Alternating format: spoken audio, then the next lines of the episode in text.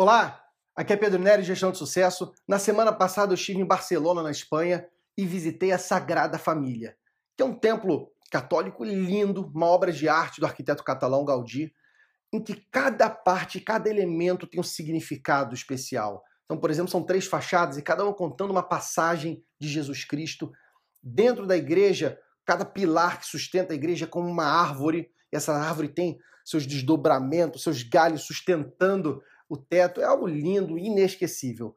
Só que dentro desse passeio eu tive uma, uma experiência ruim, uma visão ruim, mas que trouxe uma sacada que eu quero compartilhar com você.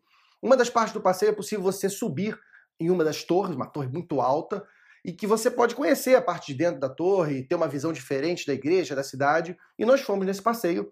Lá você sobe por um elevador. É, esse passeio são de em seis em seis pessoas, é porque é um um espaço muito, muito estreito, então não dá para ir muita gente. E ao subir, ao chegar lá em cima, na parte de cima da torre, nós encontramos as paredes todas pichadas.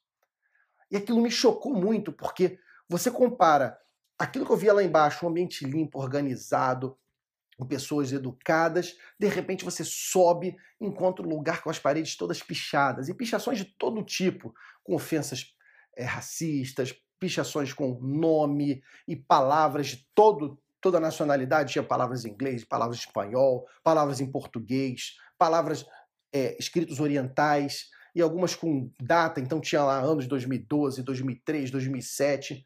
Enfim, aquilo me chocou muito. Porque as pessoas que fizeram essa pichação, claro que cada uma no seu tempo, no seu ano, elas estavam antes lá embaixo.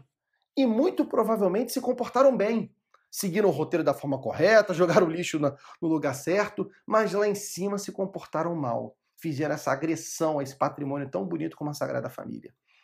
Isso me fez pensar, o que diferencia? Por que, que houve essa mudança de comportamento entre a pessoa lá embaixo, que provavelmente se comportou muito bem, e ela lá em cima fazer essa pichação, essa degradação de um patrimônio tão lindo? A conclusão que eu cheguei é que o principal fator que diferencia esse comportamento da, dessa pessoa lá de baixo, lá de cima, é a sensação de se sentir fiscalizado. É a sensação de estar sendo monitorado. Porque lá embaixo, as pessoas estavam sendo acompanhadas por centenas de outros que também fazem a visitação junto com você. Dezenas de funcionários da Sagrada Família estão lá para te dar auxílio, dar suporte, para fiscalizar como é que estão sendo as coisas, o que está acontecendo, mas lá em cima não. Lá em cima são só seis pessoas, seis visitantes, sem acompanhamento de nenhum funcionário. Tem até uma câmera ou outra em alguma parte do trajeto, mas o trajeto é muito longo. E nas partes que não tinham câmeras, o que, que se via? Paredes pichadas.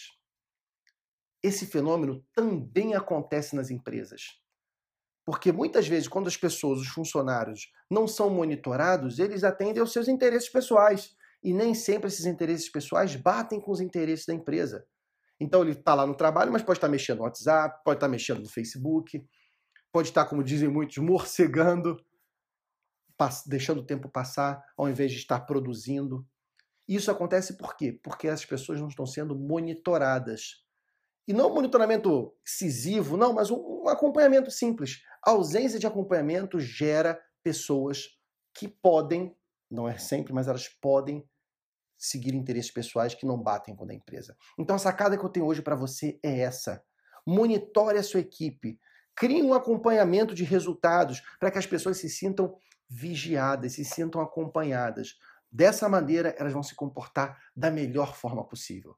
Por outro lado, se a sua equipe não tem nenhum tipo de acompanhamento, infelizmente, abre-se brecha para que as pessoas busquem os seus interesses pessoais e alguns desses interesses não batem com os interesses da empresa. Fez sentido para você? Dê um curtir no nosso vídeo. Marque aqui embaixo seus amigos que gostariam de ver essa mensagem para melhorar o monitoramento da equipe e siga o nosso canal para que você possa se tornar um líder, um gestor cada vez melhor. Um abraço!